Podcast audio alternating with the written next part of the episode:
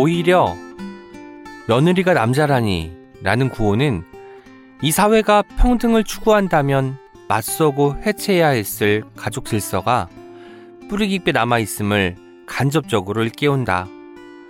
이 구호를 들으며 성소수자에 대해 불편한 마음이 생긴다면 먼저 며느리는 여자, 사위는 남자여야 한다는 관념을 의심하고 질문해 보면 좋겠다.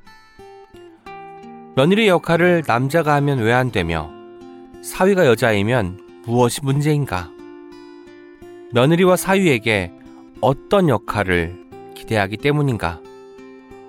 원치 않는 며느리나 사위를 반대할 권력은 어디에서 오는가? 우리가 알고 있는 가족은 지키고 보존해야 할 불변의 가치인가? 안녕하세요. 오은의 옹기종기 오은입니다. 선량한 차별주의자 김지혜 교수님의 두 번째 저서 가족 각본에서 한 대목을 읽어드렸습니다. 여러분은 가족이라는 제도를 의심해 본 적 있으신가요? 왜 결혼을 하고 출산을 해야 하는지, 왜 같은 성별의 사람과는 결혼할 수 없는지, 보호자가 이주민이거나 장애인이거나 혹은 두 명이 아니라 한 명일 때 왜 그 가족은 비정상 취급을 받는지, 자연스럽게 생각했던 가족이라는 제도에 이처럼 몇 가지 질문만 던져도 이것이 얼마나 경직된 질서인지 가늠할 수 있게 되는데요. 가족 각본은 지금까지의 가족의 의문을 제시하고 지금부터의 가족이 과연 어떻게 변화해야 할지를 살펴봅니다. 오늘 책이라웃 오은의 옹기종기에 가족 각본을 쓰신 김지혜 교수님을 모셔서 가족 제도가 가하는 차별과 혐오를 짚고 자유롭고 평등한 가족이라는 우리가 지향해야 할 새로운 가족의 모습을 모색해 보겠습니다. 많은 기대 부탁드려요. 예스24가 만드는 책읽아웃은 격주로 오은의 옹기종기와 황정은의 야심한 책이 방송됩니다. 목요일에는 저자를 모시고 이야기를 나누는 인터뷰 코너. 금요일에는 한 권의 책을 깊게 파고드는 시간을 가집니다. 해시태그 책읽아웃을 달아 의견을 남겨주세요. 꼼꼼하게 듣겠습니다. 우리 함께 읽는 우리 함께 있는 시간 책이라웃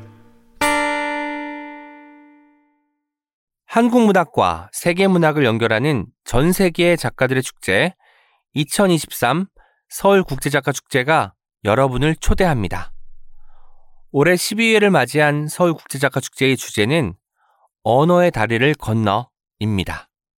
정지아, 은희경, 박상영, 최은영 등 14명의 한국 작가와 더불어 중국 현대문학을 대표하는 허삼관 매혈기의 위화, 흑인 여성 최초로 부커상을 받은 버나딘 에바리스토, 빛과 물질에 관한 이론으로 수많은 이들을 사로잡은 앤드루 포터 등 전 세계 24명의 작가들을 한자리에서 만나실 수 있습니다.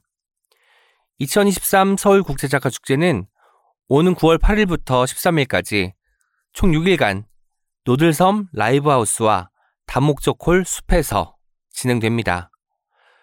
또한 오직 축제에서만 만나볼 수 있는 독자의 시선 전시회가 9월 2일부터 13일까지 노들 갤러리 2관에서 진행됩니다. 행사 사전 예약을 하시려면 인터넷을 통해 서울국제작가축제를 검색해 웹사이트를 확인해 주세요. 사전 예약 관객 대상으로 다양한 이벤트 또한 진행되고 있으니 책이라우 청취자분들의 많은 참여 부탁드립니다. 이 광고는 서울국제작가축제 그리고 한국문학 번역원이 함께합니다. Check it out. 성별에 따라 정해지는 가족 질서가 인위적으로 정교하게 기획해 놓은 틀에 사람을 끼워 맞춘 것이지 사람의 본성에 충실하게 만들어진 질서라고 할 수 없다라고 말씀하시는 가족 각본을 출간하신 김지혜 교수님 나오셨습니다. 안녕하세요. 안녕하세요. 아니, 저는 굉장히 시원시원하고 호탕하신 분일 줄 알았는데 생각보다 수줍어 하시는 것 같아요. 실제로 이렇게 방송이나 이런 데 많이 출연 안 하셨나요, 지금까지? 어, 선량한 차별주의자 나온 다음에 네. 어, 조금 하다가 네. 점점 더 음, 방 안으로 들어가는 오. 성향이 생긴 것 같습니다. 최근에 MBTI를 물론 간이지만 해봤는데 아이가 100이 나와서 이게 100이 나올 수도 있구나. 옛날엔 이 정도는 아니었는데 이런 생각을 하게 됐습니다. 제가 2가 97 나오거든요. 어쩐지 처음 들어오시더니 굉장히 불편해 하시는 게 느껴지는데 이게 뭔가 I 100과 이 97의 만남이 이렇게 시작이 되는군요.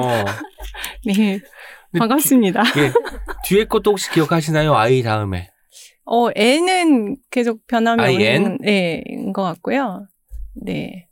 인, 그리고 INF? 네, 그 F와 T가 아니까 F랑 뭐죠? F, T, T죠. 예, T가 조금 왔다 갔다 했던 것 같은데 지금은 F 쪽인 것 같고. 네, 그리고 J. 네, 네, J. 제가 ENFP거든요. 아, 그래요. ENFP랑 가장 잘 맞는 MBTI가 INFJ. 어, 그래요. 네. 어, 그렇군요. 오늘 아주 방송 잘 될 것 같습니다. 네, 반갑습니다. 그 방송 준비하면서 제가 가족학본 처음 읽고 그리고 선량한 차별주의자를 다시 또 읽었습니다.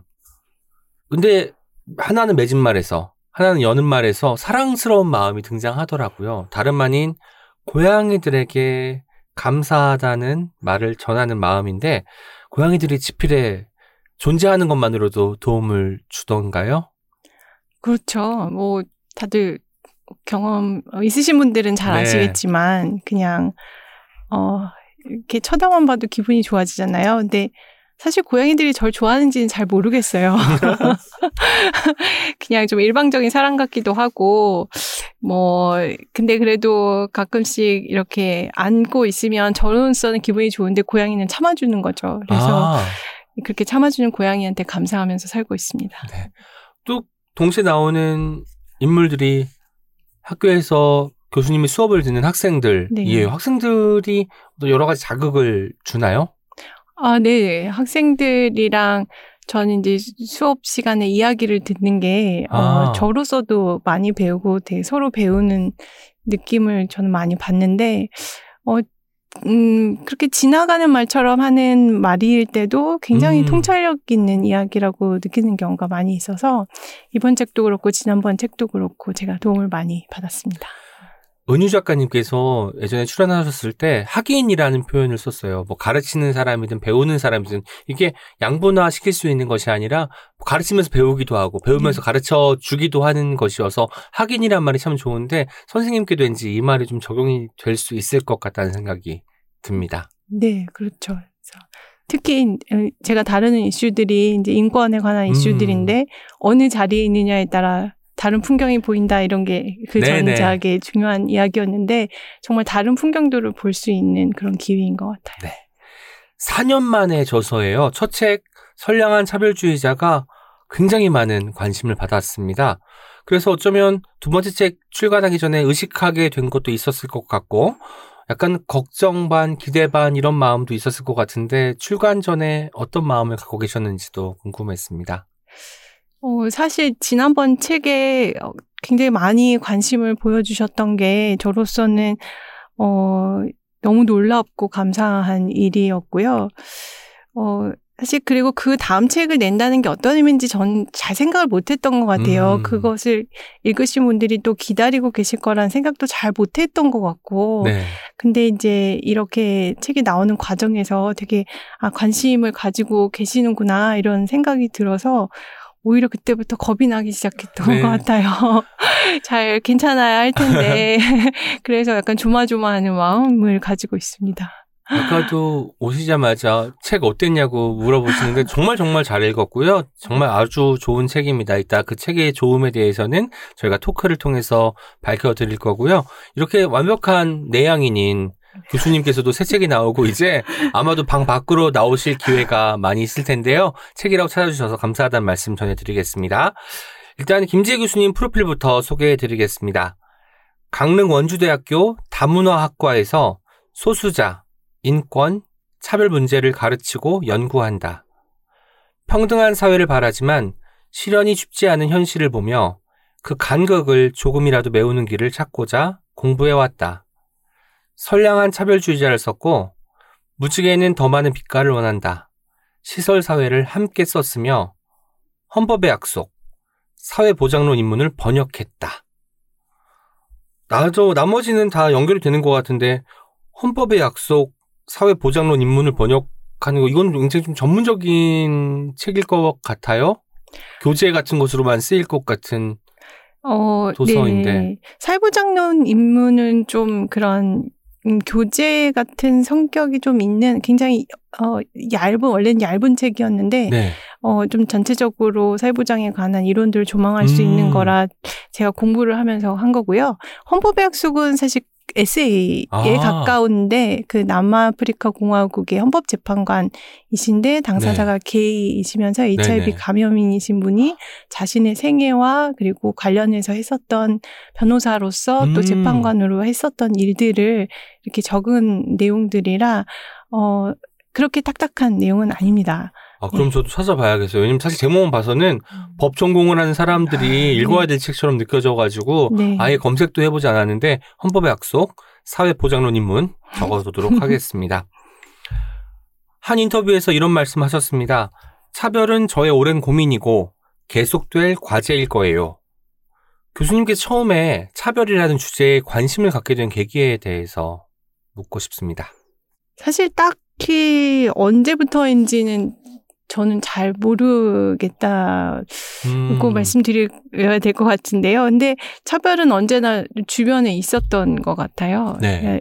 선량한 차별주의자의 에필로그의 영화 우리들 이야기하면서 이제 교실에서의 어떤 차별 우리가 목격하거나 당하거나 뭐 하, 때로는 하기도 했었을 음, 그런 차별에 대해서도 이야기를 했는데 어.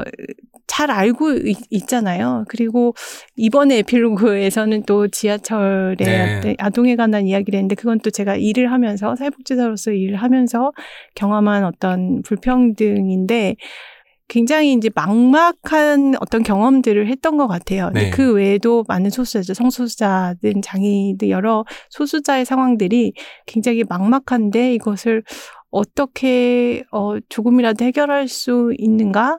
라는 음. 그 어떤 거대한 벽 앞에서 고민을 하는 어떤 그런 느낌으로 연구를 하고 있는 것 같습니다. 와, 사실 차별이라는 것이 존재한다는 것은 거의 모든 사람이 뭐 알고는 있지만 뭐 또 성별에 따라 좀 차이가 있을 수 있을 것이고 비장애인과 장애인 사이에도 차이가 있을 것 같은데 우리가 그 안에 발을 들이게 되는 순간 내 삶이 변하게 될 거라는 걸 너무나 잘 음. 알고 있을 것 같아요. 연구 계속 해오시면서 정말 차별에 여기까지 보고 너무 고통스럽기도 할 텐데 그 와중에도 뭔가 마음을 다잡을 수 있게 만드는 동력들이 있을까요?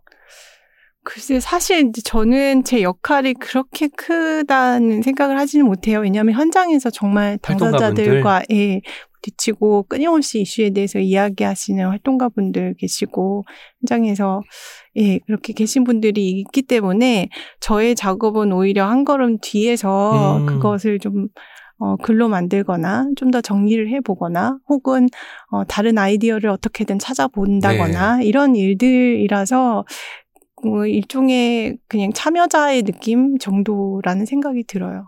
그래도 그 정리가 피- 있기 때문에 뭐 저 같은 독자가 아 이런 일이 있었고 그때 이렇게 반응한 사람들이 있었으며 그런 것들을 알 수 있는 것 같아서 이 책은 참 기묘한 책이다라는 생각을 했고 지금 이 시기에 꼭 필요한 책이라는 말씀도 덧붙여 드리도록 하겠습니다. 이제 따끈따끈한 신간이죠. 뭐 출간되자마자 증수회를 했다는 소문도 듣기도 했는데요. 가족 각본이 어떤 책인지 작가님께서 직접 소개해 주는 시간을 갖겠습니다. 이 책 어떤 책이죠? 네, 가족 각본은 어, 우리가 알고 있는 가족이란 제도가 누구를 위한 것이고 또 음. 무엇을 위한 것인지 질문하는 책입니다. 어, 가족에서 우리는 각자 어떤 주어진 역할이 있잖아요. 근데 어떤 역할이 당연하게 느껴지기도 하고 때로는 이제 버겁게 느껴지면서 우리는 충실히 그 역할을 하기 위해서 노력을 하고 있는데요. 그런데 그런 역할에만 집중하다 보면 원래 그 역할을 왜 하게 됐는지 잊게 되는 것 같아요. 음, 그래서 그런 역할을 하는 게 무슨 의미인지, 나는 이 역할을 원해서 하는 건지, 다른 삶의 방법은 없는지 생각해 보지 못하게 되는 것 같다는 생각이 들었어요. 그래서 오히려 정해진 역할에서 벗어난 사람을 탓하고 비난하게 되는 때도 있다는 생각이 들고요. 그래서 이 책에서는 그 정해진 역할에서 벗어나는 대표적인 등장인물로 송소수자에 네. 대해서 우리가 중심으로 이야기를 풀어보았는데요. 송소수자가 가족이란 무대에 등장을 하면 어, 혼란을 느끼는 경우가 있겠죠. 음, 그래서 책의 시작이 이제 며느리가 남자라니 맞아요. 이렇게 시작을 하는데 그리고 또 출산은 어떻게 하냐 음. 혹은 아빠나 엄마가 없으면 어떻게 하느냐 뭐 이런 아이에 대한 걱정도 하고 어 가족 질서가 붕괴된다 이런 걱정도 하는데 저는 그거를 좀 뒤집어 생각해 보면 우리가 지금 어 생각하고 있는 가족 제도가 어떤 건지가 좀 더 선명하게 드러난다는 생각이 네. 들었어요. 그리고 만약에 누군가 성별이 이렇게 바뀌고 역할이 바뀌면 어 그러면 가족 제도가 무너질 정도다라고 느낀다면 음, 이렇게 성별을 중심으로 설계된 가족이라는 게 어떤 의미인가라는 것도 좀 생각을 해보고 싶었고 그래서 누군가 미리 짜놓은 이 가족 각본 같은 가족 네. 제도가 정말 우리가 지키고 싶은 가족인지 한번 같이 생각해 보자 제안을 드리는 책이었습니다. 와. 여러분, 이 책 안 사보실 수 없겠죠? 벌써 듣자마자 너무나 어떤 책인지 궁금해지는 말씀인데요. 선량한 차별주의자에도 사실 가족학본의 내용들이 슬쩍 드러나는 부분이 있잖아요. 가족이라는 어떤 그 것에 대해서 의문을 던지는 작업을 시작하게 된 순간이 그려지기도 하고 여기에서 하필 가족, 성소수자를 빼서 새로운 책을 써야겠다라고 마음 먹게 된 계기. 어, 대체 그 김지혜 작가님의 방향은 관심사는 왜 이쪽으로 흘러갔던 것일까? 이 궤적에 대해서도 듣고 싶었습니다. 네, 그게 어, 한 가지로 이렇게 잘 설명될 수 있을지는 잘 모르겠는데요. 이- 일단 중요한 것 한 가지는 이 차별금지법 제정을 음. 위해서 되게 작년에 단식 농성도 하고 하면서 굉장히 활발하게 진행이 됐는데 그 여전히 반대하시는 분들은 어, 이 성소수자가 동성 결혼을 하게 될 것을 어. 우려하면서 반대를 하시더라고요. 근데 사실 이 차별금지법이랑 동성 결혼은 법적으로 이제 다른 사안이기 때문에 어 이게 별개의 이슈다라고 이야기를 하고 넘어갈 수도 있기는 한데 그럼에도 불구하고 좀 궁금해지기는 했어요. 왜 음, 이렇게 어 가족 제도가 바뀌는 것에 대해서 그렇게 걱정을 하게 되는 걸까라는 생각을 한편으로 하게 됐고 또 한편으로는 가족에 관한 이슈가 그동안 사실 꽤 많았거든요. 우리가 가족 제도의 이슈다라고 이야기하지 않아서 그렇지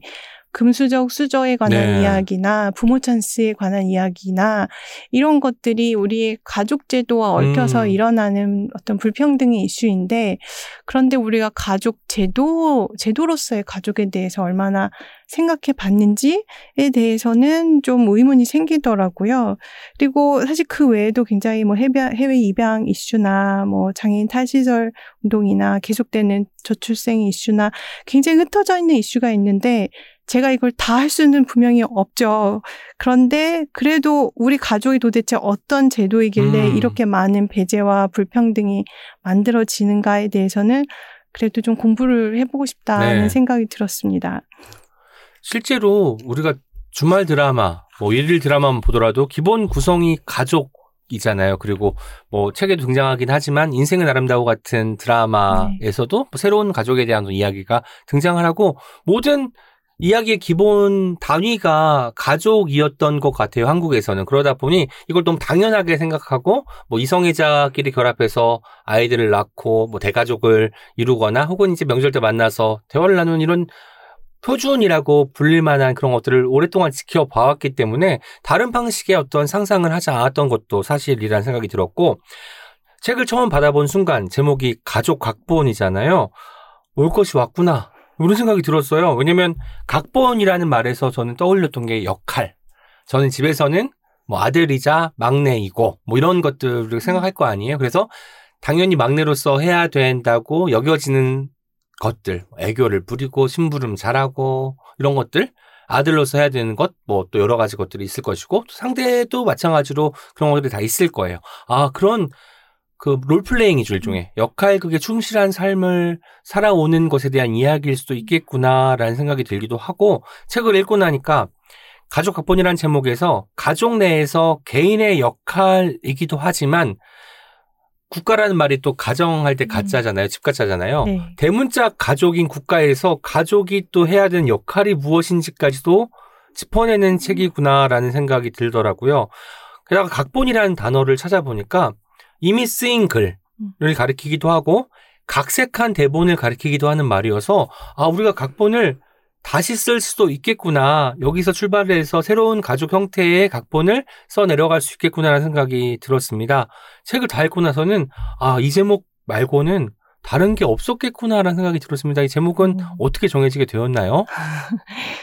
그 제목에 대한 해석을 저보다 훨씬 깊이 있게 해주셔서 너무 감사합니다. 그래서 어 사실 각본이란 말은 어 많은 학자들이 쓴 말이에요.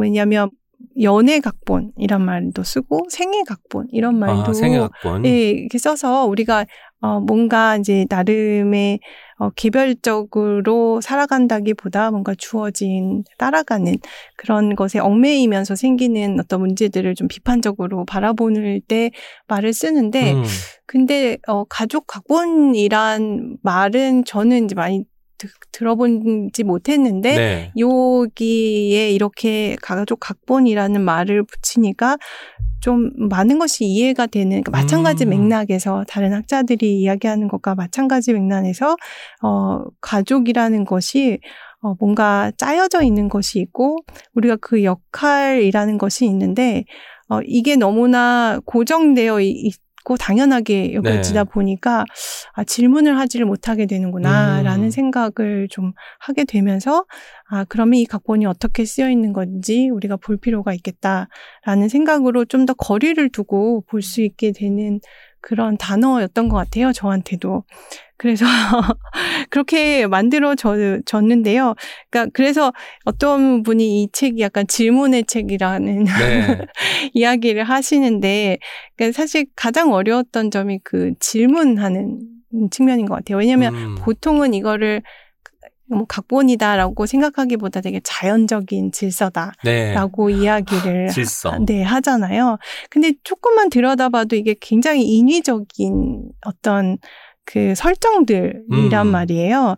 뭐 처음에 며느리로 이야기 시작하지만 우리가 유교적 질서 에서 뭐 친족 간의 서열이 엄청 네네. 촘촘하고 뭐 명칭이며 뭐 며느리 같은 이런. 네, 그렇죠. 남편의 동생을 뭐 존대해야 하는 것 뭐 이런 것들이 어떻게 자연적이라고 이야기하기에는 너무나 사실 인위적인 음. 속성이 있고 사실 이런 것도 그 당시의 가치나 목적에 부합하게 만들어진 어떤 네네. 것들이라서 그거를 자연적인 질서다라고 생각할 게 아니라 어 뭔가 우리가 만든 하나의 제도로서 대해서 여전히 네네. 유효한 대본인 건지 어, 무엇을 위한 것인지 어떤 효과가 있는 건지 이런 것들을 좀 같이 살펴봤으면 좋겠다라는 예, 바람이 들어간 제목입니다. 네, 사실 처음 책을 읽을 때는 그래서 어떤 문화에 대한 느낌이 강했는데 읽다 보니 결국 시스템을 건드리고 이 시스템이 어떻게 만들어지고 이것을 굳이 유지할 필요가 없는데도 왜 아득바득 애를 써서 지키고자 하는지에 대한 데까지 나아가더라고요. 그런 음. 점이 굉장히 통렬하게 다가왔다는 말씀도 드리겠습니다. 그러면 사실 제목을 정할 때 편집자분과 출판사에서도 뭐 딱이네라고 반응을 하셨나요? 네, 처음에 말씀드렸을 때부터 좋다고 하셨 던 음. 것 같고요. 뭐, 네. 근데 좀 전에 아까 얘기해 주신 것처럼 이게 국가에서의 개념까지 포괄해서 이 제목을 해석해 주시는 게 되게 의미 있다고 생각이 들거든요. 어, 왜냐하면 어, 보통 가족 이야기할 때 가족 내의 구성원들 네. 사이의 관계를 이야기할 때가 많은데 어, 그 안에서는 정말 우리가 최선을 다하면서 살잖아요. 음. 근데 그렇게 최선을 다 하지만 여전히 생기는 어떤 문제들은 그 전에 이 가족이란 어떤 단위 제도를 만든 사실 그 국가의 네. 역할도 있는 것이라서 그 안에서 이 가족을 보아야 좀 더 이해가 가능할 거란 생각이 들었는데 그 부분을 잘 짚어주신 것 같아요. 저도 책을 읽다 보니까 아, 가족을 이렇게 만들려고 동, 독려하는 것이 관리가 용이해서 그런 측면이 많구나라는 생각을 하면서 이 음험한 의도 같은 것이 느껴지기도 했거든요.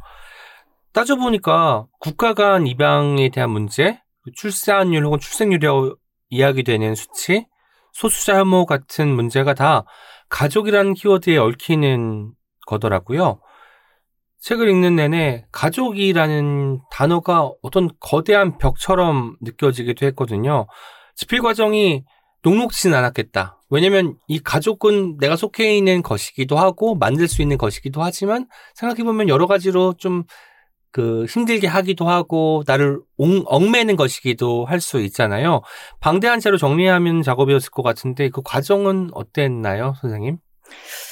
어, 네, 저도 어, 시작할 때 이렇게 많은 이슈들을 만나게 될지 생각을 못 했던 것 같아요. 음, 어, 그리고, 어, 처음에 어떻게, 아까 말씀드렸듯이 뭔가 너무 익숙하고 당연하다라고 하면서 그 체제 안에서 어떻게 살아가야 될지에 대한 고민은 많았지만 이 체제가 어떻게 만들어졌는지에 대한 고민을 저도 많이 해보지를 못해서 그걸 하나하나 찾아가는 작업이 굉장히 오래 걸려서, 어, 제 책을 보, 보면 이제 주석이 많다고. 맞아요. 뒤에 한 20페이지 이상은 박지우니까. 하셨는데 이게 네. 어 뭐 단어의 뜻부터 뭐 이게 결혼이 어떤 목적으로 만들어졌고 역사적으로는 어떤 일이 있었고 어 다양한 그 어떤 국가나 어떤 사회의 그 욕망들은 무엇이었고 이런 것들을 이해하려고 보다 보니까 이게 뭐 옛날 기사도 뒤져보고 네. 이런저런 일들을 하다 보니 어 사실 이 각주보다는 뭐 한 그래도 10배는 더 많은 그러니까. 이것을 읽고 읽고 이거를 정리하는 작업이었는데 사실 그게 제 작업이 놀랍다기보다도 그렇게 연구를 해 놓으신 분들이 음, 있다는 게 사실 이미. 저는 너무나 감탄스럽고 존경스러웠어요.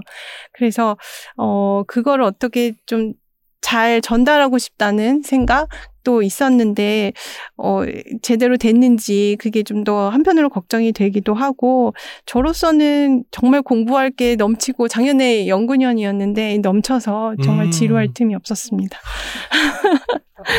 아니, 사실 그 교수님 책은 우리가 당연하다고 믿어왔던 것들이 당연하다고 사람들이 계속 말해왔으니까 당연한 거였다라는 것을 확인하는 깨닫는 과정이 있거든요. 저는 그래서 늘 새롭고 뭔가 내가 속해 있기 때문에 잘 안다고 생각했던 곳에서 몰랐던 부분이 드러나는 것이 굉장히 매혹적인 것 같기도 하더라고요. 아마도 많은 분들이 또 아마 제 생각에는 이 가족 각본에 충실하게 사시는 분들이야말로 이 책을 읽고 가장 많은 것들을 깨우치지 않을까? 가장 많은 질문을 토해내지 않을까라는 생각을 하게 됩니다. 아예 우리가 흔히 사회에서 말하는 정상 가족 그 단위에 포함되지 않은 사람들은 다 이미 알고 있는 것, 몸이 알고 있는 것도 있고 머리가 알고 있는 것도 있을 텐데 그렇지 않고 그 구획대로 안전하게 안정되게 살아온 사람들이야말로 이 책을 읽으면 질문들이 막 우후죽순처럼 솟아날 것 같다는 생각도 하게 됐어요. 네. 그렇기도 할 것 같고, 저도 이제 궁금한 부분인데요. 어, 그럴 수도 있고, 혹은, 어, 사실 그렇게 지금 정상가족을 꾸리는 일이 굉장히 어려운 일이잖아요. 네. 사실 그걸 위해서 얼마나 많은 노력을 어, 오랜 세월 했을까 생각하면 사실 어떤 그 무언가를 이루기 위해서 많은 노력을 한 어떤 음. 제도는 또 애정이 가기 마련이거든요.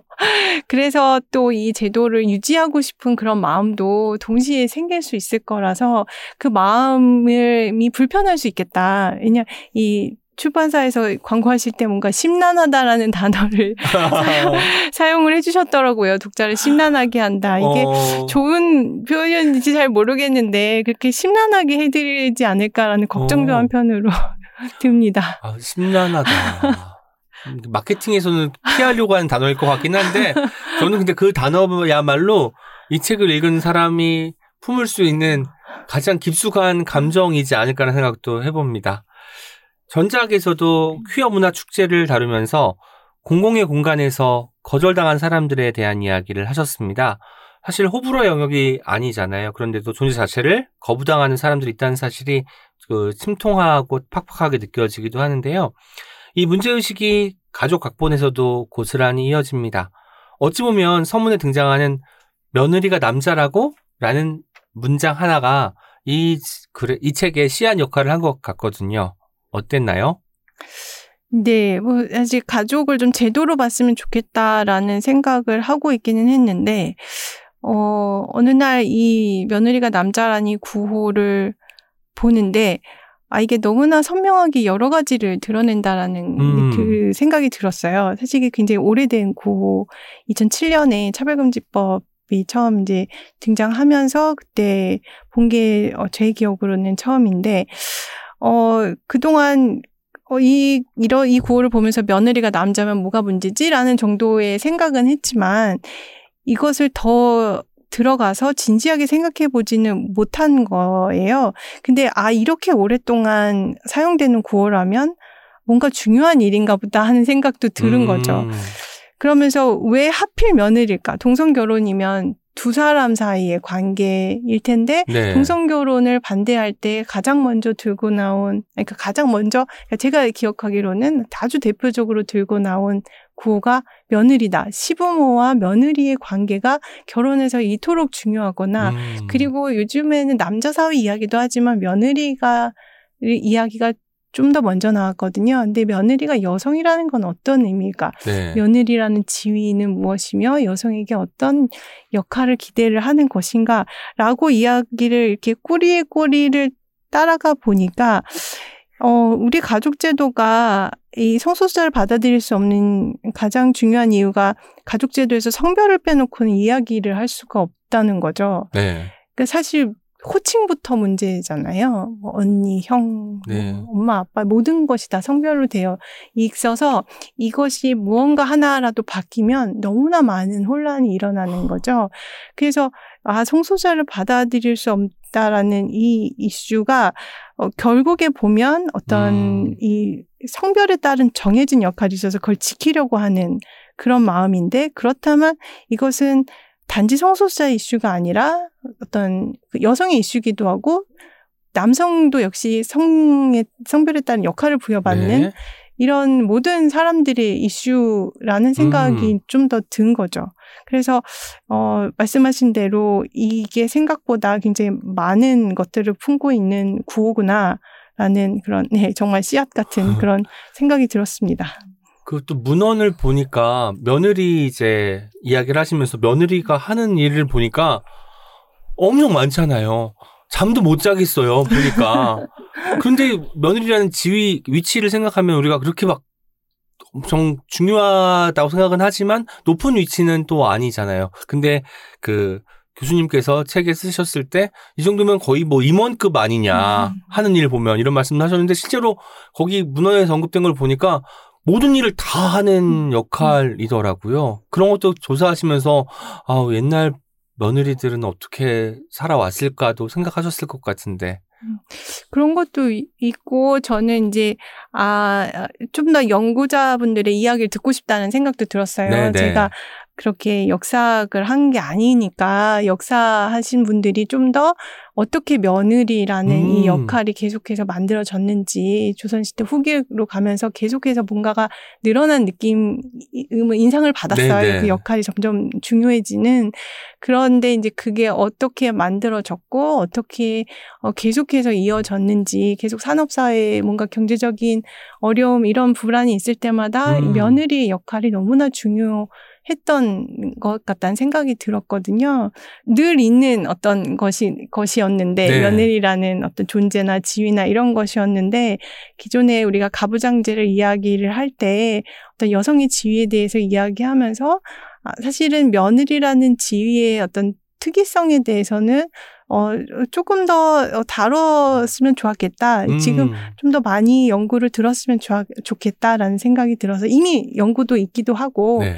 해서 그런 이야기가 좀 많이 나왔으면 좋겠다라는 생각이 들었어요. 아, 실제로 보니까 예전에 그렇게 며- 며느리는 집안도 살펴야 되고 집 바깥일까지도 바쁠 때는 음. 도와야 됐던 했어야 되는 사람인데 지금도 마찬가지로 우리가 그 맞벌이 가정을 생각하면 음.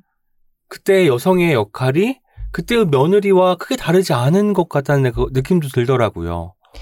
네. 그래서 뭐 사실 이제 좀 더 그 외국의 그 데이터랑 비교하면서 네. 그 연구 자료를 제가 소개한 내용도 있기는 한데 그거는 꼭 한국의 며느리의 위치라기보다 어 여성에게 지금 시대에는 뭐 여성에게 그 노동 시장에 나갈 것을 기대를 하면서 동시에 집안일을 하면서 뭔가 가게를 책임 사실상은 어. 책임은 지지만 기본적인 설계는 성별 분업으로 되어 있기 때문에 어 사회적으로는 남성에게 조금 더 그 노동의 기회가 먼저 가고 좀더 네. 좋은 일자리가 가게 되고 여성은 주변적인 노동으로 가게 되면서 이중의 부담을 가지게 되는 이런 상황들이 있었던 것 같, 고 그런 것이 이제 저출생하고 연결된다는 연구 논문도 있었거든요. 그래서 이게 어떤 식의 그러니까 단순히 여성의 종속이다라는 어떤 수동적인 지위에서의 문제가 아니라 어떤 역할을 부여했는가 네. 그것이 가족 내에서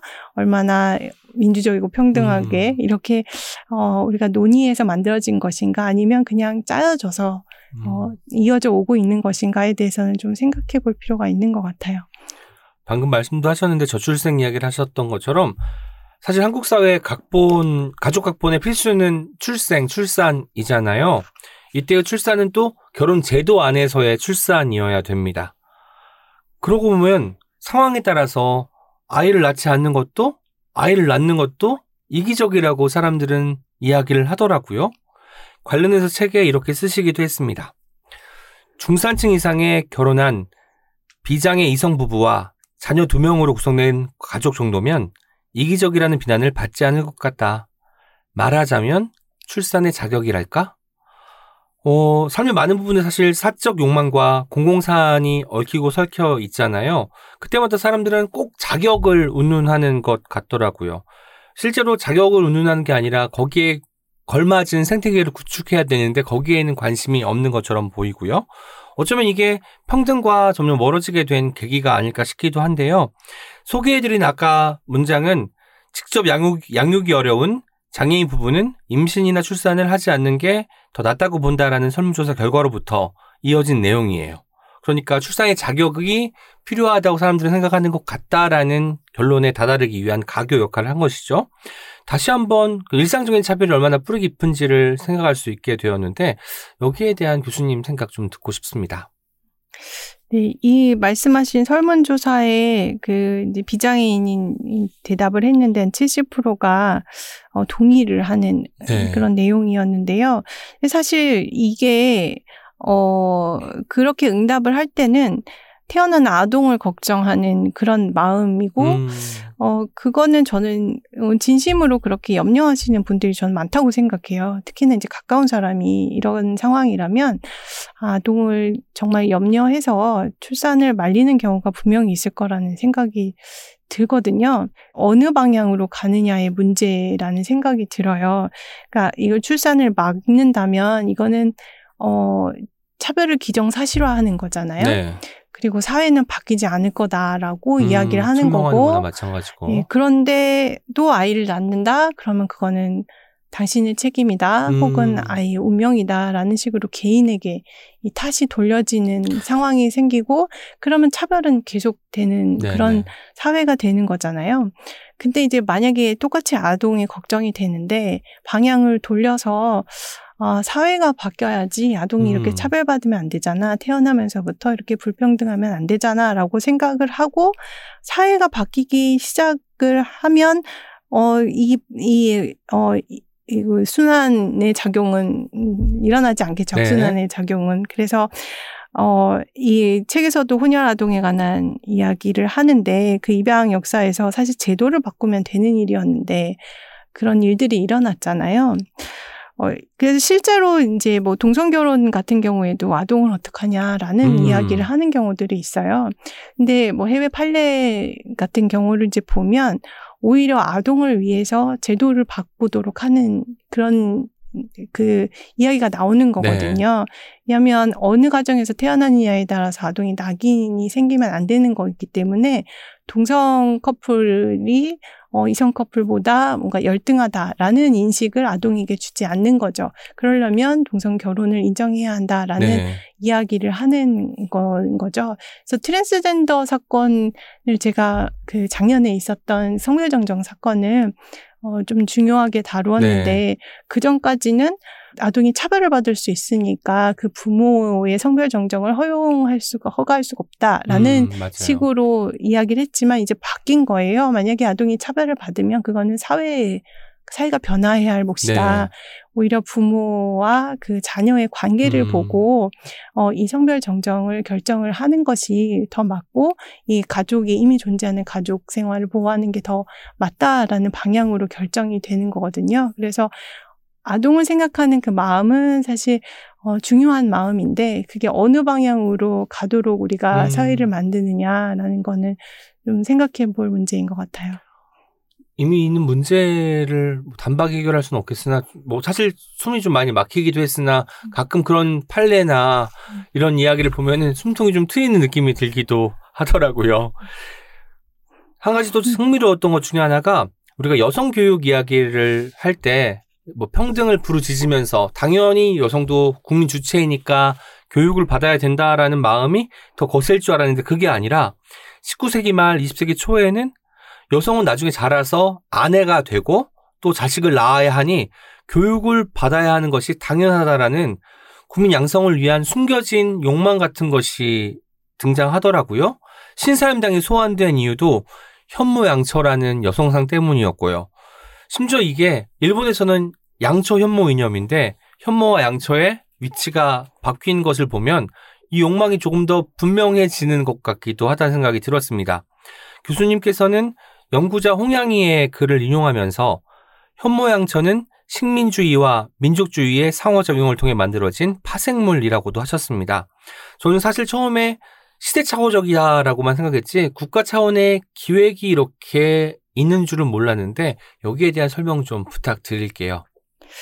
네, 그 여성 교육은 저도 공부하면서 어, 그동안 좀 의문스럽게 생각했었던 것들이 조금은 이해되는 음. 측면들이 있었는데, 근데 왜, 어, 여성이 어, 지금 교육만 보면 상당히 평등해졌다라고 보이는데, 왜 이것이 어떤 경제적이며 정체적인 영역으로 가면 여전히 불평등이 있는 걸까라는 네. 그게 왜 해결되지 않고 성별 임금 격차는 또 왜 이렇게 큰 걸까? 이런 이런 음. 여러 가지 의문들이 들었었거든요. 그러니까 교육에서는 오히려 뭐 여성들이 굉장히 뛰어나다 이런 이야기도 많이 하잖아요. 대학의 합격률도 높고 네, 뭐 그런데 뭐 사실 뭐 그쵸 재수까지 뭐 포함한다면 또 약간 좀 더 복잡한 역동이 있을 수는 있겠지만 어 어쨌든 교육의 기회를 여성들이 가지고 있는데 어 초창기에도 그 교육을 이야기를 하면서 어 그러니까 19 그 19세기 말인 거죠. 네, 그리고 20세기 초 이때 이제 교육을 이- 이게 필요성에 이야기하면서 평등이라는 관념이 있긴 있는데 이때의 평등이라는 것이 어 여성을 그 현모양처로 만드는 어떤 그러니까 음 좋은 그 어떤 민족 혹은 국민을 양성하기 위한 그런 역할로서 교육이 필요하다라는 것에서 출발해서 이런 것들이 알게 모르게 교육을 형식적으로 받기는 받는데 음. 내용적으로는 성 역할을 너무나 당연하게 받아들이게 만들고 저도 한 그 예전에 많이 젊었을 때 사람들에게 들었던 이야기들이 좋은 대학을 나와서 좋은 곳에 시집 가는 것이 되게 당연했던 꽤 오랜 시간들이 네. 있었단 말이에요. 그래서 왜 교육이라는 여성이 교육이라는 것의 목표가 어떻게 두느냐에 따라 형식적으로는 되게 평등해진 것처럼 보이지만 사실 내용적으로는 이런 어떤 넘을 수 없는 한계를 만들 수 있겠구나라는 생각이 좀 들었어요. 근데 이제 그렇게 만든 이유가 말씀하신 것처럼 국가의 목적에서 자녀를 어떻게 키우는지 음. 어, 좋은 우수한 인력이라는 것을 양성하는 어떤 네. 그런 목적, 그러니까 사람을 도구적으로 보는 그런 관점, 그러니까 그것을 출산 지금의 출생률과 음. 관련해서도 계속되는 고민이지만 어, 어, 아이를 낳는 사람 혹은 그렇게 해서 태어나는 아동을 모두 뭔가 어, 다른 것을 위한 도구로서 생각하는 이런 관념들이 너무나 계속된 거 아닌가라는 생각도 좀 들었어요. 여성이 대학에 입학하는 게 가족을 이루기 위한 어떤 기승전결함이 승에 해당하는 어떤 음. 역할을 할 것만 같이 느껴지기도 했고요. 아까 도구적으로 인간을 바라본다고 했는데 저는 21세기 들어서 제일 많이 들었던 말 중에 인적 자원이란 말이 있어요. 음, 근데 이 말이 처음 들을 때부터 뭔가 좀 생경하고 이상한 거예요. 말 그대로 너희들은 자원인 거야. 음, 음. 사람일 뿐이지 도구야. 이거를 국가가 나서서 천명해 주는 것 같은 느낌이 들어서 아 불편함이 거기서 왔구나라는 생각을 하게 되었거든요. 아 나를 도구로 생각하는구나. 뭐 국가의 어떤 기획에 활용할 수 있는 자원으로 음. 생각하는구나를 그때 네. 처음 알게 되었습니다. 선량한 차별주의자, 가족각본 두 책을 관통하는 키워드는 다름 아닌 키- 차별일 겁니다. 차별에 관심을 두는 일, 차별의 반대쪽으로 부단히 움직이는 일은 말처럼 쉽지는 않은 것 같은데요. 사실 사전상으로 사전적 의미로 차별의 반대말은 평등이라고 나오는데 저는 책을 읽으면서 어쩌면 차별의 반대말은 수능일지도 모르겠다라는 생각을 하게 됐어요. 왜냐면 수능하는 사람은 어떤 차별이 부당하다, 문제가 있다라고 생각하지 않을 테니 말입니다. 차별에 민감해지려면 그리고 시스템에 수능하지 않으려면 어떻게 해야 할지 고견을 부탁드리겠습니다. 글쎄요. 어, 그 아까도 그 아동이 차별받을까봐 출산을 네. 막는 것에 대해서 이야기를 했는데 이게 어, 왜 우리는 그렇게 하게 되었을까? 그러니까 어떻게 보면 차별에 대해서 상당히 무력해져 있는 상태를 좀 오랫동안 가져온 게 아닌가라는 생각이 드는 거죠. 그리고 뭔가 바꿀 수 있을 거라는 생각이 잘 들지 않으니까 뭔가 차별을 피하기 위한 네. 최선의 방법들을 찾아오는 것 같은데 왜 이런 정서가 생겼는지는 잘 모르겠는데 안타깝기는 해요. 왜냐하면 또 우리 이 한국 사회가 자랑스럽게 생각하는 것 중에 하나가 군부 독재에 저항하면서 민주주의를 음, 뭐 이뤄내는 어마어마하게 도전적이고 사실 정말로 쉽지 않은 일을 해낸 거잖아요. 그게 뭔가 저항을 한다는 게 그렇게 쉬운 일이 아닌데, 어, 그렇게 뭔가 시스템을 바꿀 수 있다는 걸 경험을 했, 했다면, 차별에 대해서도, 어, 조금 더 바꿀 수 있다라고 생각을, 어, 할 수 있을 것 같거든요. 그런데 이제 그런 감각이 좀 잘 없게 되는 것 같아요. 그러니까 다 이제 개인의 책임으로 이렇게 되니까 내가 네. 노력해야지, 뭐 내가 부족해서 그래, 라는 방식으로 이렇게 될 텐데, 어, 이게 어떻게 보면 이제 이게 하나의 정치적인 이슈, 이게 개인이 아니라 이 사회의 제도를 어떻게 만들 수 있을까? 이걸 정치적으로 논의하는 그런 경험, 그런 감각이 좀, 어, 부족했기 때문에 그렇다라는 생각이 드는 거죠. 왜 정치적으로는, 어, 아까도 얘기했지만 뭔가 가족, 제도라는 이야기를 하진 않았지만 사실은 가족 제도와 관련된 네. 수많은 이슈들이 있는데 그럴 때 가족 제도를 어떻게 개선할까라는 이야기로 진행되지 못하고 각자의 삶에서 일어나는 음. 일들을 결국에는 각자의 가족들이 해결을 해야 되는 것처럼 이렇게 또 돌아가게 되면서 우리가 이거를 바꿀 수 있다는 감각을 어, 잘 갖지를 못하는 것 같은데 그래서 저도 참 음, 히- 어, 조금 어 좀 이렇게 놀랐던 그 그러니까 예상하지 못했었던 질문 중에 하나가 정말 평등할 거라고 믿냐는 질문들을 좀 하시는 분들이 있어요. 어, 평등이 이루어질 거라고 믿냐고. 사실은 완전한 평등이 이루어질 거다라고 제가 감히 말할 수 없죠. 당연히 네, 네. 그럴 수는 없지만 우리는 그래도 어떤 가치를 지향하기 때문에 지금의 삶이 그래도 살아갈 만한 음. 것들이 있는 거잖아요. 이것이 영원히 불평등할 것이다라고 생각하고 사는 삶과 더 나아질 것이다라고 네. 생각하는 삶은 엄연히 다른데 뭔가 조금 더 이 차별이 없어질 수 있을 것이다라는 생각 을 좀 가지고 이걸 음. 제도적으로 이야기할 수 있었으면 좋겠다라는 생각을 좀 많이 듭니다. 변화가 있을 수 있다, 변화가 가능하다라는 생각을 가지는 것부터가 수능에 저항하는 것일 수도 음. 있겠다는 생각이 듭니다. 저는 이 책 읽으면서 요새는 차별이란 말도 많이 쓰이지만 반대로 역차별이란 말도 많이 쓰이게 되잖아요. 사실 맥락을 보면 오용되고 남용되는 단어라는 생각이 들기도 하는데 왜냐면 역차별을 이야기하는 사람들은 다 다수자니까. 다수자가 말하는 역차별에 어떻게 응답할 수 있을지 궁금했습니다. 어, 아마 그 고민이 선량한 차별주의자를 쓸 때의 가장 큰 고민 중에 하나였던 것 같아요. 그래서, 아, 이게 정말 그 자기에게 익숙한 체제가 변하는 것에 그 당황스러움, 네. 또 분명히 있을 거거든요. 근데 이제 그게 역으로 생각하면 그만큼, 어, 어떤 불평등한 구조가 익숙해질 만큼 오래되었, 되었고, 이것을, 어, 바꾸는 것이 너무나 힘들 정도로 오랜 시간을 그렇게 보냈구나. 음. 라는 의미이기도 한 것 같아서, 어, 그래서 그런 이런, 음, 차별을 계속 해결해 나가지 못했을 때 일어나는 그런 현상이라는 생각도 들고, 차별이 공고할수록, 그리고 또 익숙할수록 변화에 대해서 두려운 것도 사실 당연하다는 생각도 좀 들기는 하는데요.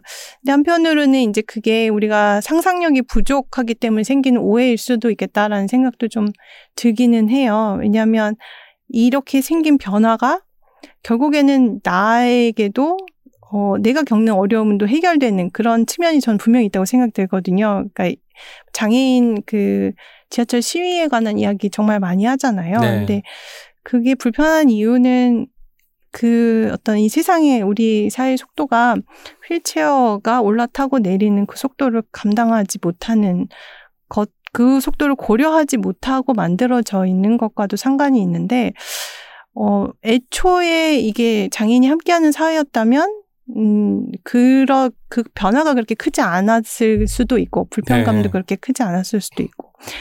그리고 또 생각해 보면, 내가 바라는 사회는 어쩌면 조금 더 느리고 여유 있는 사회일 수도 있는 거 아닌가라는 음. 생각이 드는 거예요. 그래서 장애인과 함께 사는 세상이 비장애인에게도 더 좋은 세상이 될 거라는 생각이 드는 거죠. 처음에는 역차별이라고 생각했지만 나중에 알고 보면 모두에게 좋은 네. 그런 상황들이 생기는 거죠. 그래서 동성 결혼도 이걸 역차별이라고 이야기하시는 분이 좀 있었는데 네. 어, 그러니까 이성애자에 대한 역차별이다라는 이야기를 누군가는 하시기도 했는데 사실 이거는 논리적으로는 어, 동성 결혼을 한다고 해서 이성 결혼을 못 하게 되는 게 아니기 때문에 사실 그렇게 맞는 이야기는 음. 아니기는 해요. 근데 그럼에도 불구하고 그런 느낌을 받는 것은 아마 결혼이라는 것은 성별이 굉장히 중요한 것이고 반드시 출산을 전제로 해야 한다. 네. 라는 생각이 깔려 있기 때문에 이런 어 말씀을 하시는 거 아닌가라는 음. 생각이 드는데 그렇다면 이렇게 동성 결혼이 인정이 되고 그래서 이 결혼이라는 것이 꼭 성별에 따라서 정해지는 것이 아니고 그런 고정된 역할이 사라지고 출생 관 출생에 관한 결정도 당사자들이 스스로 내릴 수 있게 되고 이렇게 되면 좋은 거 아닌가라는 네. 생각도 또 드는 거죠. 그러니까 이게 뭔가 어떤 변화를 통해서 기존의 제도가 바뀌는 건 맞지만 그것이 뭔가 붕괴되거나 뭐 이렇게 재앙이 닥치거나 아니면 내가 더 불리해지거나 이런 것이 아니라 조금 더그 뭐 결혼의 경우에도 성별에 구속되지 않고 자유롭고 평등하게 만들어지는 음. 이런 효과가 있지 않을까. 그러니까 뭔가 서로 연결되어 있는데 이 연결되어 있는 것이 어 결국에 나중에 변화해서는 알게 되겠지만 그 전까지는 잘 보기 어려운 것과도 상관이 있을 거라는 생각이 들어요. 어쩌면 가장 중요한 게 상상력일 것 같아요. 지금 당장 뭔가 내 것을 뺏기는 것 같은 느낌이 들지만 사실 내가 손해보는 것은 하나도 없잖아요. 아, 그것이 어떻게 사회의 문의가 되어서 새겨질까? 그 광경을 상상해보는 음. 것만으로도 조금 다른 이야기가 시작될 수 있을 것 같고요.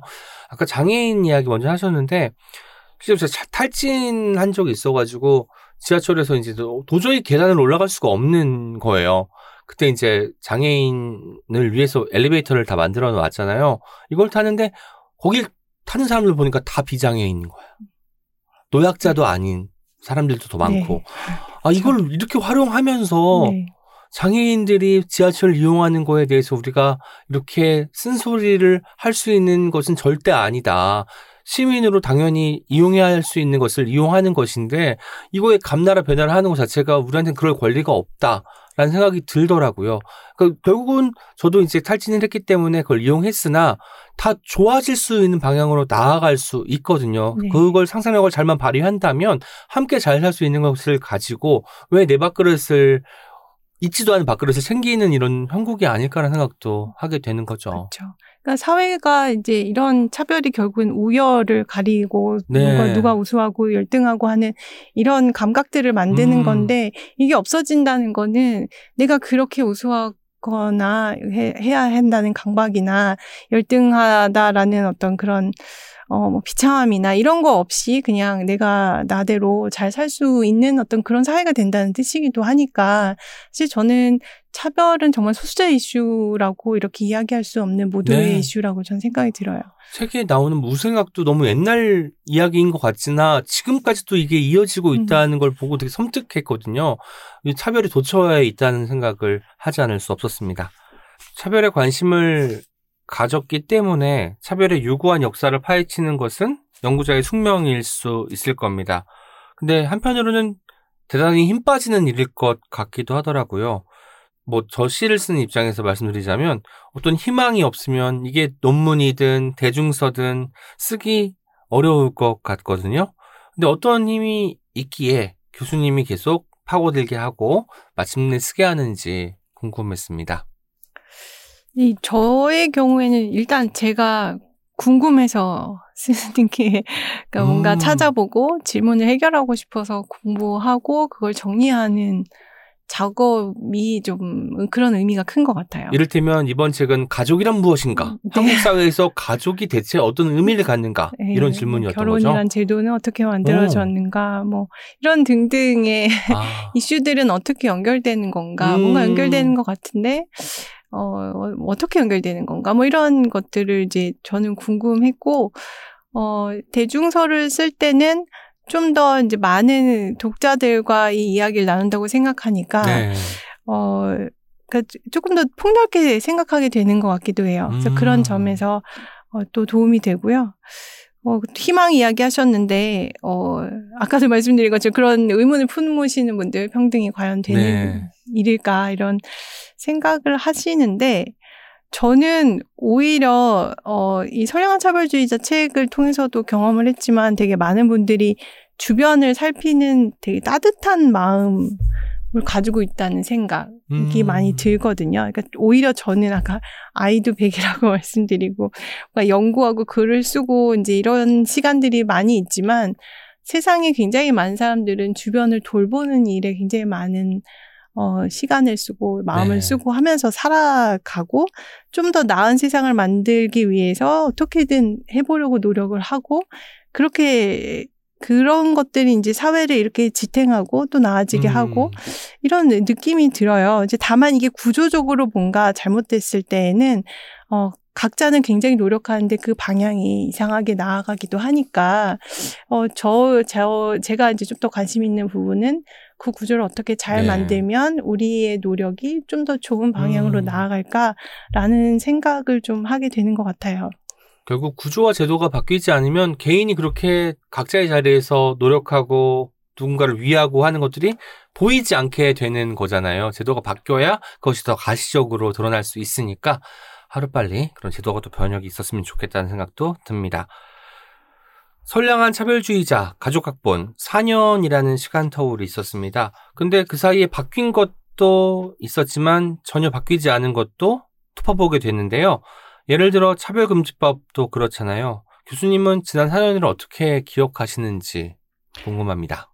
네, 일단 코로나가 아, 워낙에. 큰 일이었죠. 그래서 그리고 그 코로나랑 관련해서 또 차별에 관한 이슈들도 굉장히 많이 제기가 됐고요. 그래서 저는 이렇게 사회적 의제로 차별에 관한 이야기가 많이 나오는 건 정말 어떻게 보면 굉장히 중요한 네. 어, 것이라는 생각이 들어요. 코로나 상황에서도 장애인 이슈, 이주민 이슈 이런 것들이 이제 지속이 되고 물론 정책적으로 문제가 있어서 또 그것에 대해서 문제 제기를 하고 어, 이런 과정에서 그래도, 음, 제가 좀 희망적으로 바라보는 것은 그래도 소수자를 고려해야 한다라는 네. 어떤 공감대가 조금씩 조금씩 넓어지고 있는 거 아닌가라는 생각을 하고 있기는 해요.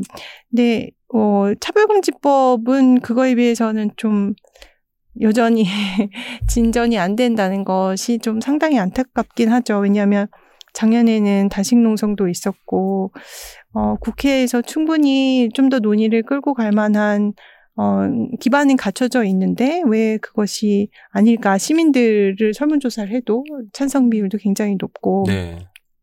그런데 왜 국회가 안 할까라는 측면은 그것은 정말 시민은 준비되어 있는데 국회의 문제라서 이걸 어떻게 해결해야 하나라는 이제 걱정은 좀 드는 것 같아요. 아까 말씀드린 것처럼 개인은 각자의 자리에서 변화하기 위해 변화를 시키기 위해 노력해도 제도나 이런 것들이 그냥 굳건하면 변한 것이 없이 보이잖아요. 그런 어떤 상황이 지지부진하게 계속되고 있는 것이 아닌가 싶기도 하고 지난 4년을 돌아보면 no kids zone과 barrier free가 같이 있는 시간이었던 듯 싶어요. 논의가 되는 것은 되지만 그렇지 않은 쪽은 또 계속해서 차별을 양산해내는 사람들 존재들이 있었던 것 같아서 이 국면을 좀 잘 뚫고 나가야 되지 않을까라는 생각을 하게 됩니다. 어찌 보면 이게 다 우리가 어릴 때부터 다수결로 하자고 결국은 다수결로 모든 걸 결정을 하는 게 뭔가 당연하고 가장 뭐 바람직하다고 여기면서 살아왔기 때문에 소수자나 뭐 그리고 제도에서 배제된 사람들에게 관심을 기울일 여유 같은 것이 없는 게 아닌가 생각이 들었습니다. 국회에 봐도 기묘한 사안인데 뭐 소수 의견이라고 폐기되기도 하고 하는 것도 보고 일상에서는 아, 존중은 하는데 내 주위에는 없었으면 좋겠어라고 논의 확산을 아예 미연에 차단해 버리는 경우도 있고요. 4년 전에 교수님께서 인터뷰에서 이런 말씀하셨습니다. 이 시대에는 의사 결정 과정을 새로 배워야 하는 게 아닌가 싶어요. 저는 이 말이 어, 가족학분 읽으면서도 이 고민, 이 말씀이 더 와닿게 되더라고요. 의사결정 과정을 새로 배워야 하는 게 정말 아닐까? 어떻게 생각하시는지 듣고 싶습니다. 어, 예, 아마 그 예전에 뭐 다수결에 관한 이야기를 좀 나눴던 것 같은데, 그러니까 이 다수결만이 정당한 것은 아니다. 네. 민주주의라는 게 모든 사람의 어, 평등을 기본으로 하고 다수결로 의사결정을 하더라도 어, 소수 역시 그렇다고 해서 다수에 의해서 배제되거나 차별받아서 된다는 뜻이 아니다라는 이야기를 어, 좀 했었던 것 같은데요. 사실 저는 이제 한편으로 지금 이 국회나 이런 정말 정치적인 과정에서의 다수결을 생각을 하면 어, 단지 다수결이라는 의사결정 구조의 문제가 아니라 이 결정을 내리는 사람들이 굉장히 균질한 것의 문제 음. 또 저는 좀 중요하다라는 생각이 좀 들었어요. 그러니까 국회의원이 어, 시민을 대변하도록 되어 있잖아요. 그런데 네. 시민의 다양성을 충분히 대변하지 못하는 어떤, 어떤 특정 뭐 연령, 성별, 네. 학력 뭐 이런 물론 예전보다 아주 조금은 나아졌다고는 하지만 그래도 어, 결국에 이제 본인 어떤 각자의 경험이나 이런 한계 안에서 이 세상을 바라보고 설계를 하게 될 텐데, 이렇게 균질한 집단이 시민을 대표했을 때 너무 많은 사람들이 고려에 포함되지 못하고 그 결과로 소수자가 되는 제도적으로 소수자가 만들어지는 것인데 그런 게 좀 문제가 돼서 소수자 이슈를 논의할 때도 이게 마치 어떤 남의 일처럼 그러니까 네. 누군가를 받아들이고 말고를 결정하는 주체가 있고 그래서 받아들여지거나 그렇지 않은 어떤 대상이 음. 있는 이런 식의 관념이 굉장히 배제에 익숙해 있는 거죠. 그러니까 선량한 차별주의자에서도 아고라의 비유로 이야기를 했는데 이게 모두가 들어와서 함께 논의를 하는 게 아니라 아고라 안에 먼저 들어가 있는 사람이 있고 네. 누구를 받아들일까 말까를 논의를 하고 있는 이런 식의 구도가 아직 이게 어떤 민주주의라고 보기는 좀 어려운 부족한 음, 그런 어떤 음, 의사 결정의 어떤 음, 모습이 아닐까, 우리 관념이 아닌가라는 생각이 좀 들었어요. 그래서 저는 국회, 왜 국회에서 해결이 잘 안 될까라는 생각을 할 때 그 국회의 다양성이 정말 시급하다라는 생각이 네. 저는 많이 들었습니다. 뭐 성별이나 연령이나 뭐 장애, 뭐 성적 지향, 성별 정체성, 소득 수준이나 뭐 지역, 가족 환경이나 네. 이주 배경이나 이 최대한 그 시- 시민의 구성만큼이나 다양한 사람들이 다양한 각도에서 음. 세상을 보면서 논의를 하고 제도적인 어, 결함이나 모순도 발견을 해서 이 논의가 진행이 되어야 되는데 어떻게 해야 그런 정치를 만들 수 있는가? 선거는 도대체 어떻게 해야 하는가에 네. 대해서는 저는 잘은 모르지만 관련해서 또 많은 분들이 이야기를 나눠주셨으면 좋겠다라는 생각도 들었습니다. 아니 교수님 말씀처럼 그 균질한 사람들을 생각하게 됐는데 국회의원이 이미 가족 각본, 국가 각본에 너무 익숙한 사람들인 거야. 여기 문법에 정확하게 길들여진 사람이어서 굳이 바꿀 필요가 있을까? 그리고 이 시스템 자체가 나를 편하게 만들어 주는데 굳이 손대고 싶지 않은 것들이라 자꾸 차일피일 미- 미루는 것이 아닌가 싶기도 하고 물론 이 안에서도 차별금지법 같은 경우를 발의하려고 애쓰는 분도 많이 계시지만 그분들이 정말 소수로 이제 네. 이게 이야기 되니까 자꾸 쳇바퀴 굴러가는 것 같다는 생각이 들기도 합니다. 이 책 읽으면서 어떤 가치를 어떻게든 지키려는 사람, 뭐 가족이라는 가치가 있다면 이런 걸 지키려는 사람도 있다면 아 가족이 구성되는 데는 다양한 방식이 존재해라고 해서 변화를 맞닥뜨리고 거기에 걸맞은 제도를 만들고 인프라를 구축하는 사람도 있을 거예요. 전작과 이번 책을 읽으면서 후자의 편에 선 사람들을 더욱더 열렬하게 응원하게 됐는데요. 이와 관련해서 교수님께서 국가 정책을 이야기하며 위기와 해체 담론, 그리고 거기에 맞선 변화와 다양성의 담론을 화두로 제시- 제시하셨습니다. 어쩌면 가족 각본, 각본을 공고히 하고 거기에 균열을 내는 일이 이 안에 담겨 있는 듯해서요. 설명을 조금 부탁드리려고 합니다. 위기와 해체 담론, 변화와 다양성 담론. 위기다, 뭐 이게 가족이 해체된다라고 하면 뭔가 지켜야 한다라는 맞아요. 쪽으로 가게 되는 거고 뭔가 거기서 일탈한 형태에 대해서는 뭔가 잘못된 것이라고 생각을 하게 되지만 변화와 다양성에 초점을 둔다면 아 이렇게 변화하고 있구나 어떻게 제도를 바꿀까라고 이제 조금 더 음. 다른 유연한 제 생각에는 좀 더 유연하고 좀 더 창의적인 생각을 하게 되는 거죠. 근데 어 이게 사실 한국 사회를 그냥 보면 보통은 변화에 굉장히 우호적인 사회라는 생각이 들거든요. 되게 역동적이고 새로운 아이디어 네. 많이 내고 변화를 굉장히 쉽게 받아들여서 때로는 아 변화가 너무 빠른 거 아니야라는 생각도 음. 드는데 되게 유독 가족 제도는 맞아요. 뭔가 지키려고 하고 세상이 계속 바뀌어도 안 바뀌어야 한다는 어떤 그런 가치인 것처럼 미풍양속이다라는 이야기도 많이 하면서 그대로 사회는 계속 바뀌고 있는데 가족은 계속 유지되기를 바라는데 이게 어 사실 되게 비현실적인 거거든요. 일단 기대 수명이 굉장히 늘어났는데 결혼이 예전 같기도 어렵고 결혼이 어떤 개인의 자유다라고 하면 결혼을 안 할 수도 있는 것도 당연히 네. 생각을 해야 하고 어 뭔가 동성애자, 트랜스젠더 이런 성소수자가 있다는 것을 분명히 존재하는데 부정할 수도 없고 어 일단 뭐 책에서도 이야기했지만 혈족 중심의 가족이 예전에는 어떤 그렇게 디자인을 하는 타당한 이유가 있었을지 모르지만 지금 시대에는 계속 불평등을 뭐 예전에도 뭐 그랬을 수 있지만 불평등을 계속 만들고 있는 게 지금 드러나고 있는데 네. 그럼에도 불구하고 기존의 가족 제도를 지켜야 된다라고 하는 것은 사실 좀 모순이 있는 거라는 생각이 들어요. 그래서 어쨌든 가족 제도도 변화하는 것이다라고 생각하는 게 그게 참 힘들지만 너무나 중요한 일인 것 같아요. 음. 그래서 책에도 이야기하지만 이제 왜 우리는 가족 제도만큼은 이렇게 전통에 얽매이는 사고를 하게 되었을까라는 것을 이제 추적해 보면 일제 강점기에 뭔가 그 전의 전통을 지켜야 한다라는 어떤 그런 논리가 있었고 하지만 그러면서도 일제에 그 제도를 들여오기도 했는데 네. 그게 그 해방 후에 정부 수립을 하고 새로 민법을 만들고 하는 이 과정에서도 가족 제도만큼은 뭔가 전통을 유지하려고 음. 하면서 호주 제도 너무나 오랫동안 유지를 하는 맞아요. 그런 모순적인 상태들이 있었잖아요. 그래서 이렇게 전통이라고 우리가 생각을 하는 것들이 어 뭔가 사실은 제도로서 이렇게 연구되어야 하는 우리의 사고를 좀 막질 않았나라는 생각이 좀 들었습니다. 그래서 이 중요한 거는 이제 제도에 사람을 맞추는 게 아니라 사람의 제도를 맞춰야 음. 되는 거잖아요. 그래서 지금 시점에서 우리가 행복하기 위해서 어떤 제도를 만들어야 되는가.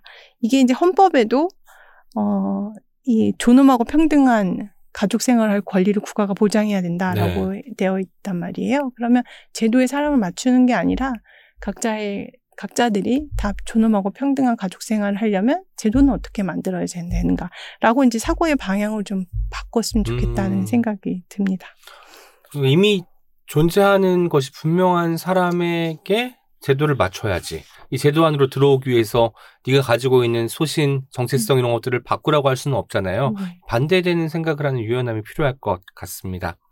가족 각본을 읽으니까 이걸 결국은 새로 써야 될 것 같다.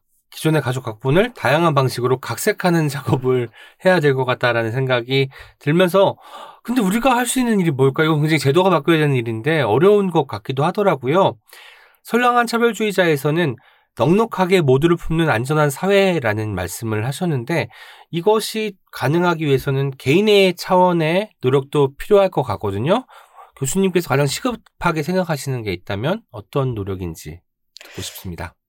어, 무엇이 시급한지 하다고 이야기하기는 글쎄요, 제가, 어, 어, 뭐라고 이야기하기가 좀 쉽지는 않은데 지금 말씀하시는 게 그럼 개인 차원에서의 네. 무엇을 할 수 있냐. 어, 사실 이 책의 이야기의 대부분은 개인들은 열심히 하고 있는데 구조가 문제다라는 네네. 이야기라서 어떻게 구조를 바꾸느냐.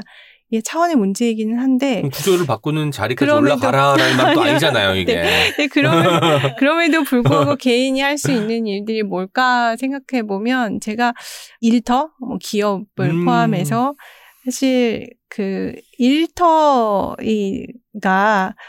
좀 바 뀔 수 있지 않을까? 그러니까 그것들이 개인들이 지위도 상당히 다르잖아요. 그래서 일터는 보통 굉장히 이 가족과는 떨어져 있는 어, 어떤 기업은 당연하게 이윤을 추구하는 거고 가족을 돌보는 건 사적인 일인 거고 뭐 직장에 피해를 주면 안 되는 일인 거고라고 생각을 할수 네. 있는데 이런 생각이 굉장히 오랫동안 사람을 좀 도구적으로 어, 생각하게 만드는데 이제 길들이면서 기업은 하나의 이 모든 구도에서 변수가 아닌 것처럼 음. 생각을 하게 된 것 같아요. 근데 이 사회에서 어 그렇게 뭔가 성별 분업이든 어떤 이런 것들을 통해서 궁극적으로 이 기업이 얻는 이득도 있고 네. 어 그것을 그렇다면 이제 기업의 책임도 사실 있는 거잖아요. 그래서 이 돌봄에 있어서 어 사적인 영역 중에 굉장히 중요한 어떤 주체인 기업들이 이 가족 생활을 보장해야 될 책임을 좀 나눠야 한다는 생각이 드는데 음. 이걸 왜 개인적인 차원이라고 얘기하냐면 어떻게 보면 기업은 굉장히 차갑긴 하지만 어떻게 보면 동료들이잖아요. 늘 그렇죠. 가까이 있는 그리고 그 가족에 대해서 사실은 신경을 충분히 쓸 수 있는 것들이고 그래서 그렇다면 이게 법적인 가족이든 어떤 가족이든 그 소중함에 대해서 이해를 할 수 있고 그것에 대해서 하고자만 한다면 조금 더 여유롭게 정책을 어. 마련할 수도 있고 경조사비 같은 경우에도 좀 더 넓은 가족 단위 뭐 비혼인과 네. 뭐동 동성 커플을 포함해서 좀 더 넓게 할 수 있고 개인들이 할 수 있는 여지가 있는 영역이라는 생각도 좀 드는 거예요. 그래서 만약에 할 수만 있다면 이런 변화를 좀 동료를 위해서 음. 만들 수 있지 않을까라는 생각이 좀 들고요. 물론 이제 당연히 제도도 중요하다고 생각이 들어서 알고 계시겠지만 생활 동반자법이나 아니면 동성결혼 인정하는 민법 개정안이나 또 결혼과 무관하게 출산을 그 지원 대상에 포함하는 모자본부 개정안이라고 가족구성권 3법이라고 이렇게 또 올라가 있는 법안도 있고 이런 제도들이 좀 더 만들어지는 것도 전 되게 중요하고 사실 그 사회보장 제도에 대한 논의도 좀 더 많아졌으면 네. 좋겠다라는 생각이 들, 듭니다. 기업 이야기 하시니까 떠올, 떠오른 인물이 있는데, 김규진 작가님, 저희 책이라고에 출연하셨던 분이기도 한데, 회사에 이제 경조사 그걸 올려서, 결국 이제 거기서 지원해주는, 네. 뭐, 돈과 휴가, 이런 음. 것들을 받아내셨거든요. 네. 이런 것들이 이제 결국은 기업을 움직이게 만드는 그렇죠. 하나의 씨앗이잖아요. 이런 씨앗들이 더 많아져서 네. 만개 있으면 좋겠다는 바람을 갖게 됩니다. 책 읽으면서 제가 제일 많이 메모했던 게 뭔지 아세요? 가족 뭘까? 가족 대체 뭘까? 이런 메모였는데, 근데 그걸 적으면서 생각하니까, 아, 생각하기 위해서 우리가 책을 읽는 것이지, 어떤 것에 몰두하기 위해서, 푹 빠지기 위해서 책을 읽지라는 생각을 하기도 했었거든요. 교수님께서 일전에 이런 말씀하신 적이 있어요. 차별금지법이 생기면 차별에 대해 사람들이 좀 더 생각을 하는 계기가 될 것이다. 어떤 식으로 다른 사람들을 차별하게 되는지, 이런 차별이 왜 나쁜지 생각을 하게 된다. 이렇게 말씀하셨는데요. 이번 책에도 글의 마지막에 종종 그렇다면 당신은 어떤 선택을 하겠는가?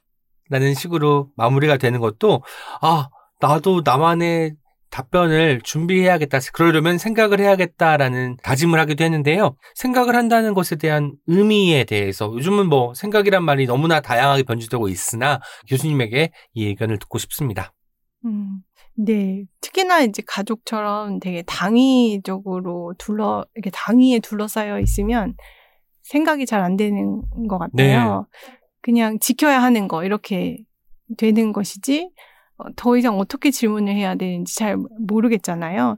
등잔 밑 같은 것 같아요. 네. 등잔 밑에 있으니까 네. 모두 그냥 사는 거지. 네, 그러니까 사실 이게 정상가족에 대한 논의도 많았어서 뭔가 이상하다는 이야기 많이 했고 가부장제 폐해에 대해서도 많이 이야기를 해- 하지만 그럼에도 불구하고 뭔가 어 이걸 하나하나 어떻게 질문을 해야 되고 어 이거 어떻게 풀어가야 될지 되게 아득하더라고요. 그러면서 저로서도 아까도 이야기했지만 며느리가 남자라니라는 구호도 그렇게 오랫동안 들었는데 왜 이 말이 함축한 이 성차별적인 의미나 뭐 유교 가부장제 인식 이런 것들은 왜 이제서야 보이는 거지? 이게 성소수자 혐오의 대표적인 구호이긴 하지만 단순히 그것이 아닌 더 근본적인 가족제도에 네. 대한 이야기를 품고 있는데 이런 것들을 생각하는 것, 주변에서 늘 있는 것들을 생각하는 과정이 저한테도 되게 중요했어서 어, 그 프롤로그에도 얘기했지만 어떤 질문이 좀 엉켜 있다. 이거를 음. 좀 하나하나 같이 풀어봤으면 좋겠다라는 그런 이야기를 던진 거거든요. 그래서 계속 당연하다 그러면 제자리를 맴도는데 뭔가 질문을 하면서 생각을 하면 뭔가 출구를 찾는 그런 느낌이 생기는 것 같아요. 일종의 실타래처럼 네. 더 엮여 있어, 얽히고 설켜 있어서 네. 이 문제인데 어, 가족 문제인 줄 알았더니 이게 알고 봤더니 다른 문제랑 엮여 있네. 음, 뭐 단순히 여성 문제인 줄 알았더니 음. 알고 봤더니 인권 문제네 이렇게 다 음. 연결되어 있는 것 같더라고요.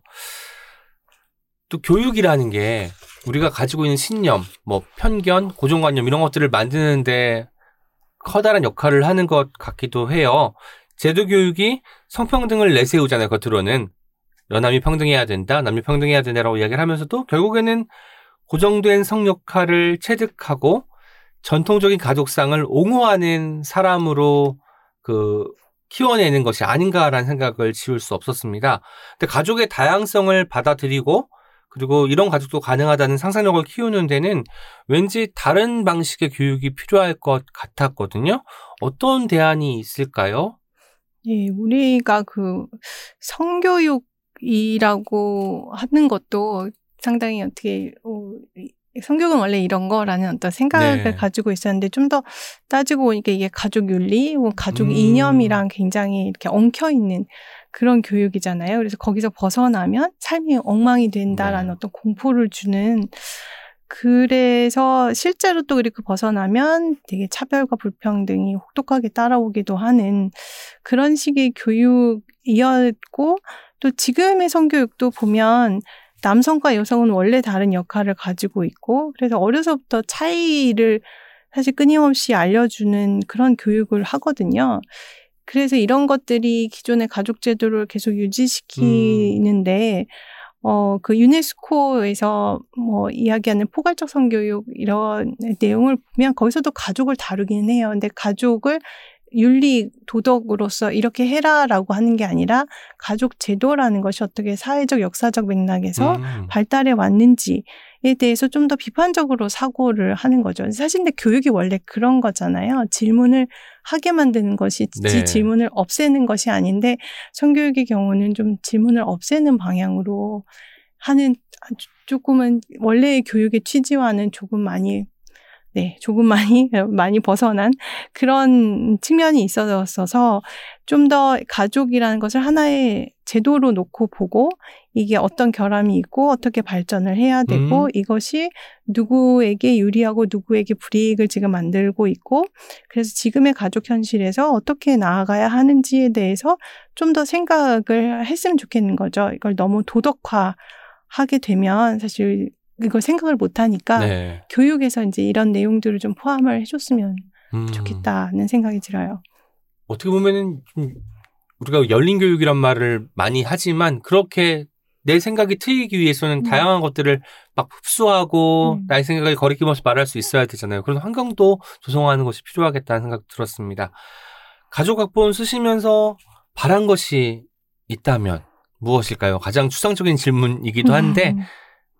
점점 더 생각할수록 그 아동에 대한 생각을 좀 많이 하게 됐, 됐던 것 같아요. 그러니까 음, 어 내가 이 땅에 태어나는 아이라면 어떨까? 내가 어떤 집에 어떻게 태어날지 모르는데 음. 세상이 불평등하면 어 난 과연 태어날 용기가 있을까? 근데 그거는 이제 그 출산을 결정하는 그 양육자의 마음이기도 할 텐데 그래서 이 모든 차별을 아동의 입장에서 생각을 하면 이 제도가 어떤 아동에 대해서 차별을 만들 때 그것을 아동의 입장에서 생각하면 제도를 바꿔야 할 이유가 굉장히 커지잖아요. 네. 아까 이 말씀드린 것처럼. 그런데 우리의 대부분의 그러니까 큰 담론들은 저출생에 관해서 이야기들은 노동력에 관해서 이야기를 하잖아요. 그러니까 뭐 말씀하신 것처럼 무슨 그 인적 자원이라는 이런 용어도 있지만 왜 체력은 국력, 출산은 애국, 뭐 우수 인력 양성 이런 네네네. 이런 차원에서 그 저출생에 관해서도 뭐 노인 부양이라든지 음. 경제 성장이 저하된다든지 이런 식으로 이야기를 하는 이 모든 이야기들이 오히려 아 나라면 태어나기가 너무 싫겠다라는 음. 생각이 나를 너무나 도구적으로 보는구나. 그래서 이게 되게 근본적으로 굉장히 많은 아까 국가라의 개념을 포함하는 가족이라고 네. 했는데 너무 익숙하게 사람을 도구적으로 바라보는 이런 관념이 익숙했던 것 같아서 좀 더 개인이 어떤 존엄하게 살기 위해서 제도가 어떻게 만들어져야 음. 하는가라는 차원에서 좀 어, 무게중심이 좀 다시 잡혔으면 좋겠다라는 네. 생각을 좀 많이 하게 된 것 같아요. 네, 엉킨 문제들의 중심에는 어쨌든 사람이 있어야 네. 되니까. 그 사람의 어떤 뭐 권리, 음, 행복을 추구할 권리 이런 것들을 좀 봐야 될 것 같습니다. 그러니까 아동이라고 이야기 표현을 했지만 아동이 결국 사람인 건 그쵸. 거잖아. 그냥 사람인 거죠. 네네. 네. 그래서 아동기부터의 불평등은 모든 사람의 불평등인 그렇죠. 거고. 그래서 네, 그 사람을 중심으로 사고할 수 있었으면 음. 좋겠다는 생각입니다. 선량한 차별주의자 이후에는 한동안 논문을 쓰시겠다고 이야기를 하셨고요. 그리고 이제 논문을 쓰시면서 또 구상을 하시고 4년 만에 나온 책이 가족 각본입니다. 또 이 다음에 다시 논문 모드로 들어가실 수도 있으나 어쨌든 또 언젠가 이렇게 뭐 대중서 중요한 문제를 쉬운 언어로 전달하는 이런 책들이 굉장히 중요하잖아요. 또 다뤄보고 싶은 주제가 있는지 뭐 논문에서도 좋고 대중서에도 좋고 다뤄보고 싶은 주제 있으면 좀 말씀해 주세요. 사실 이제 논문은 조금 더 구체적인 사안들로 하니까 이제 뭐 미리 생각한다기보다는 예, 좀더 현안 위주로 저는 공부를 하는 편이기는 한데요. 현안. 그런데 이제 어 조금 더 장 계속해서 제가 공부하는 것 중에 하나는 이주민 관련된 이슈잖아요. 이주민. 그래서 예, 제가 학과가 다문화학과이기도 하고 그래서 이 국경이라는 경계에 대해서 이해해보고 싶다는 생각은 있어요. 그런데 이게 너무 어려운 거죠. 너무나 막연한 생각이고 이게 과연 10년이 걸릴지 음, 얼마나 걸릴지 잘 모르겠습니다. 근데 네.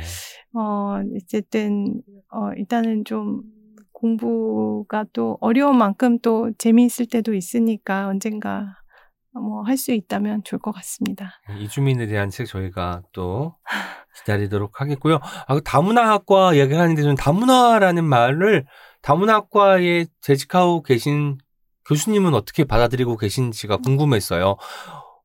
많이 듣긴 들었으나 여기에 담겨 있는 어떤 음. 혐오나 차별과 배제의 감정, 물론 이건 인간들이 사용하면서 만들어낸 것이긴 하나 그런 게 느껴지는 단어이기도 하거든요. 약간은 오염되어 네. 버린 단어이기 때문에 교수님은 이 단어를 어떻게 느끼시는지도 네. 듣고 싶네요. 그렇죠. 또 저희 학과에서 이제 학생들이랑 많이 이야기하는 것도 이 다문화라는 말은 어떤 대상을 지칭하는 말이 아니라 다문화주의 우리가 네.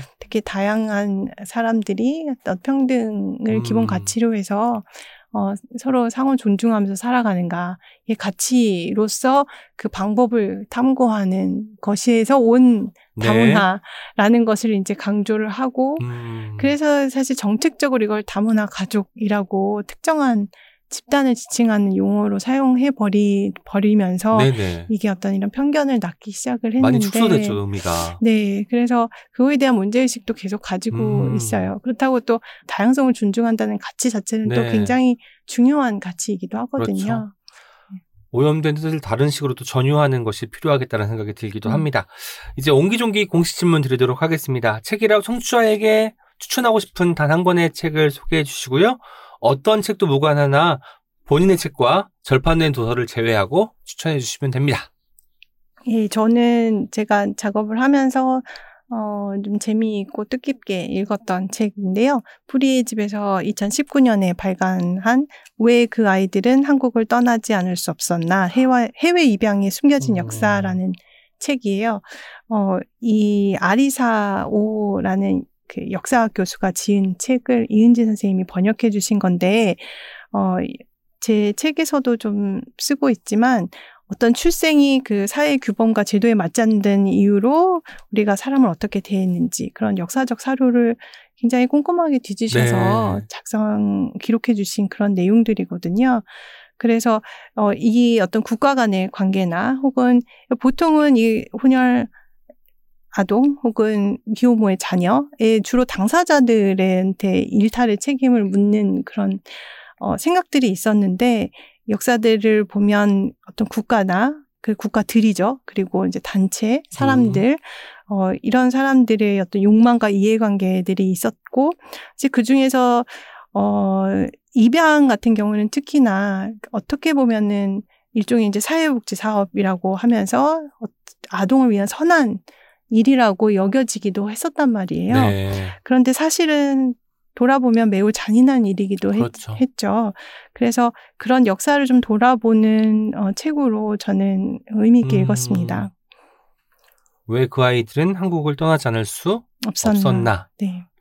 얼마 전에 저희가 또 이야기 나눴던 책 중에 그 여자는 화가 난다라는 마야리 랑그바드라고 네. 어린 시절에 외국으로 입양이 된 음. 이제 작가님이 쓴 책을 소개한 적이 있는데 그 입양도 할 얘기 굉장히 많은 네, 주제잖아요. 아, 그 관련해서 읽어보면 좋을 것 같다는 생각이 듭니다. 오늘 책이라웃 오은 옹종기 녹음 어떠셨는지 말씀해 주세요. 그리고 마지막으로 책이라 청취자분들께 전하고 싶으신 이야기가 있다면 함께 전해 주십시오.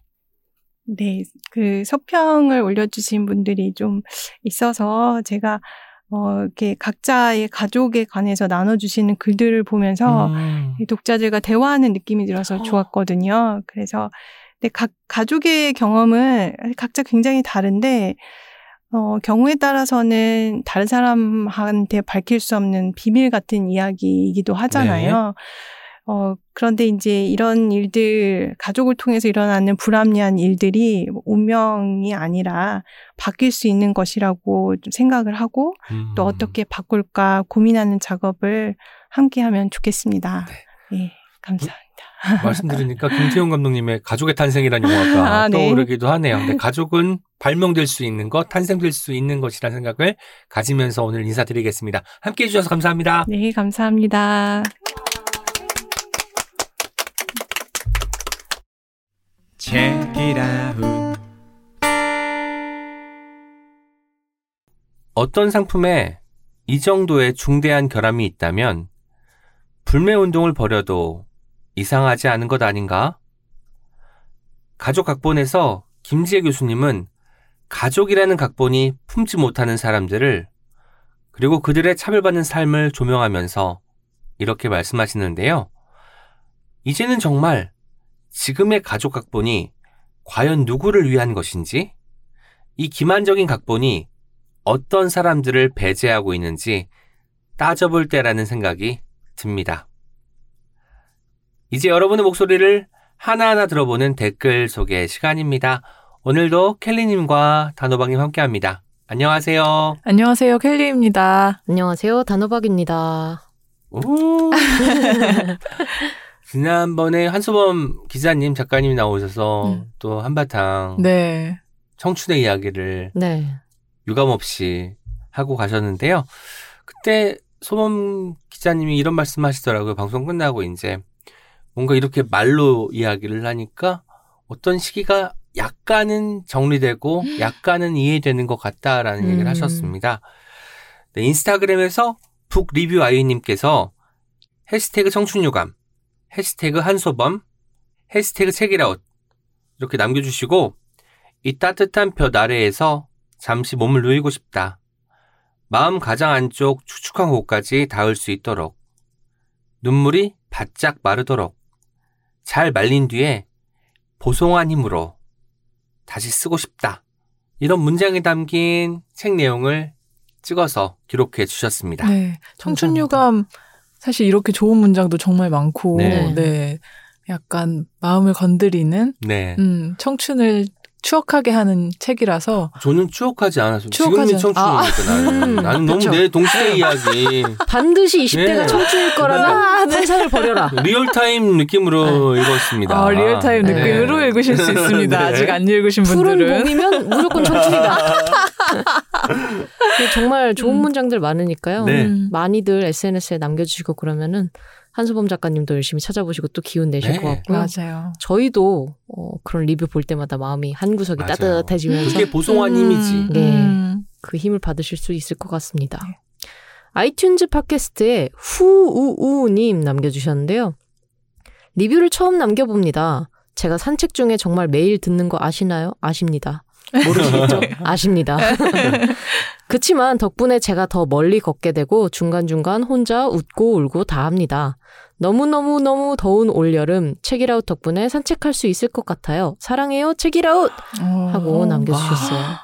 저도 이 댓글 봤는데 너무 좋아가지고 왜냐면 이 부분을 읽기 힘들더라고요. 그치만 덕분에 제가 더 멀리 걷게 되고 중간중간 혼자 웃고 울고 다 합니다. 음. 라고 하는 부분 있잖아요. 우리가 일종의 책이라웃은 팟캐스트이지만 뭔가 대화하듯이 이제 진행이 되고 실제로 대화가 많이 차지하고 있는 방송이기도 하죠. 그 대화라는 것이 둘의 대화이기도 하지만 독자 어- 어딘가에 계실 독자와 청- 청취자를 향한 대화이기 때문에 이렇게 같이 이야기를 들어주시고 더 멀리 걸어주셔서 음. 힘이 나는 것 같아요. 고맙습니다. 이게 더 멀리 걷는다는 게 약간 은유로도 읽히잖아요. 네. 그게 너무 좋았어요, 진짜. 멀리 멀리 걸어갑시다, 우리. 그렇죠. 음. 그리고 모르시나요라고 적으시겠지만 남기시면 저희는 다 압니다. 다 압니다. real time으로 압니다. 네, real time 청춘이니까요. 예, 예. 네. 어떤 책임 후기 들려드릴게요. 팟빵에서 니나니나님께서 이렇게 남겨주셨어요.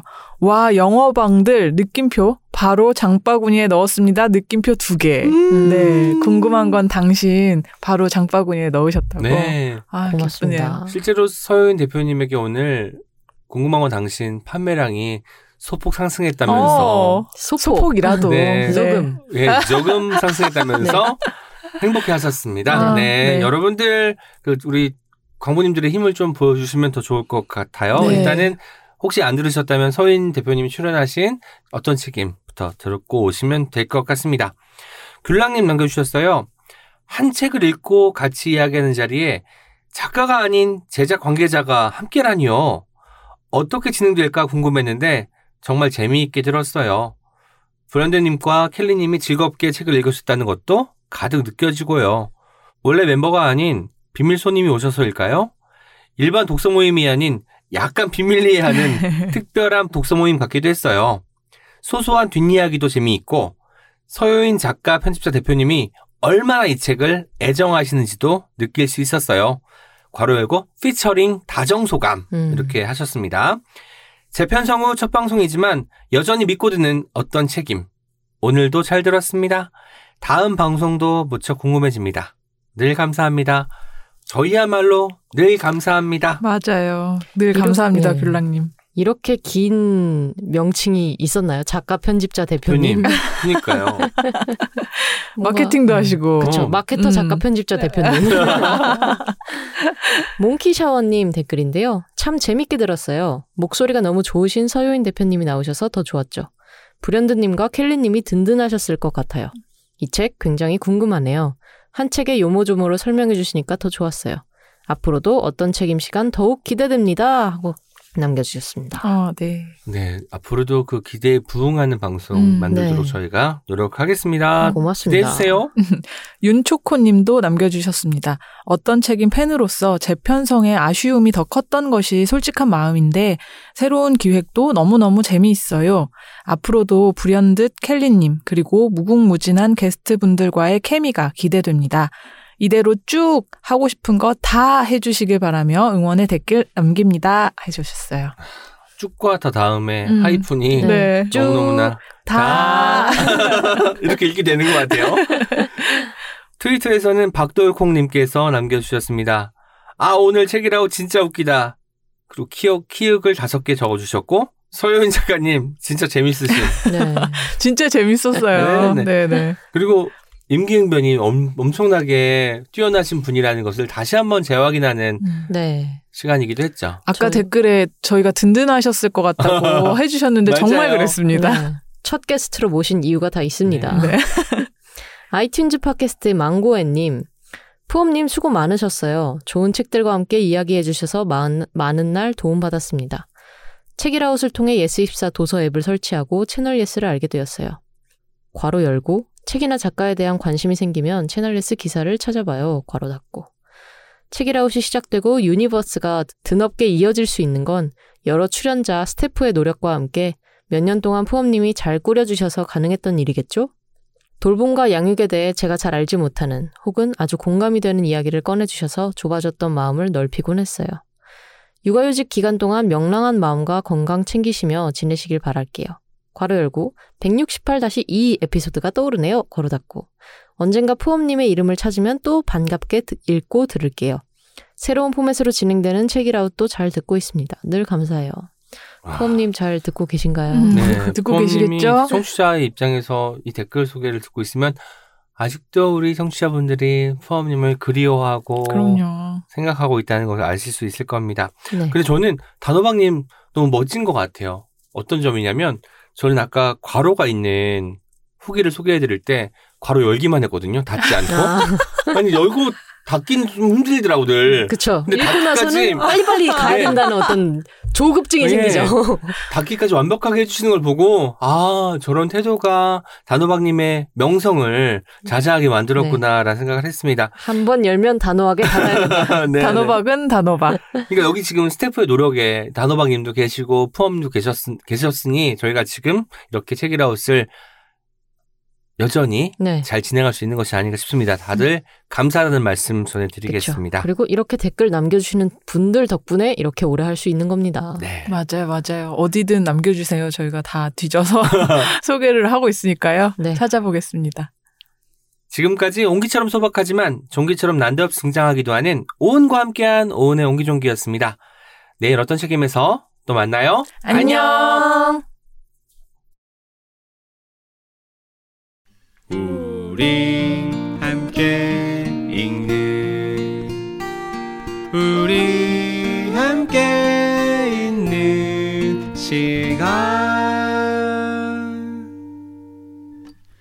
チェンイラウ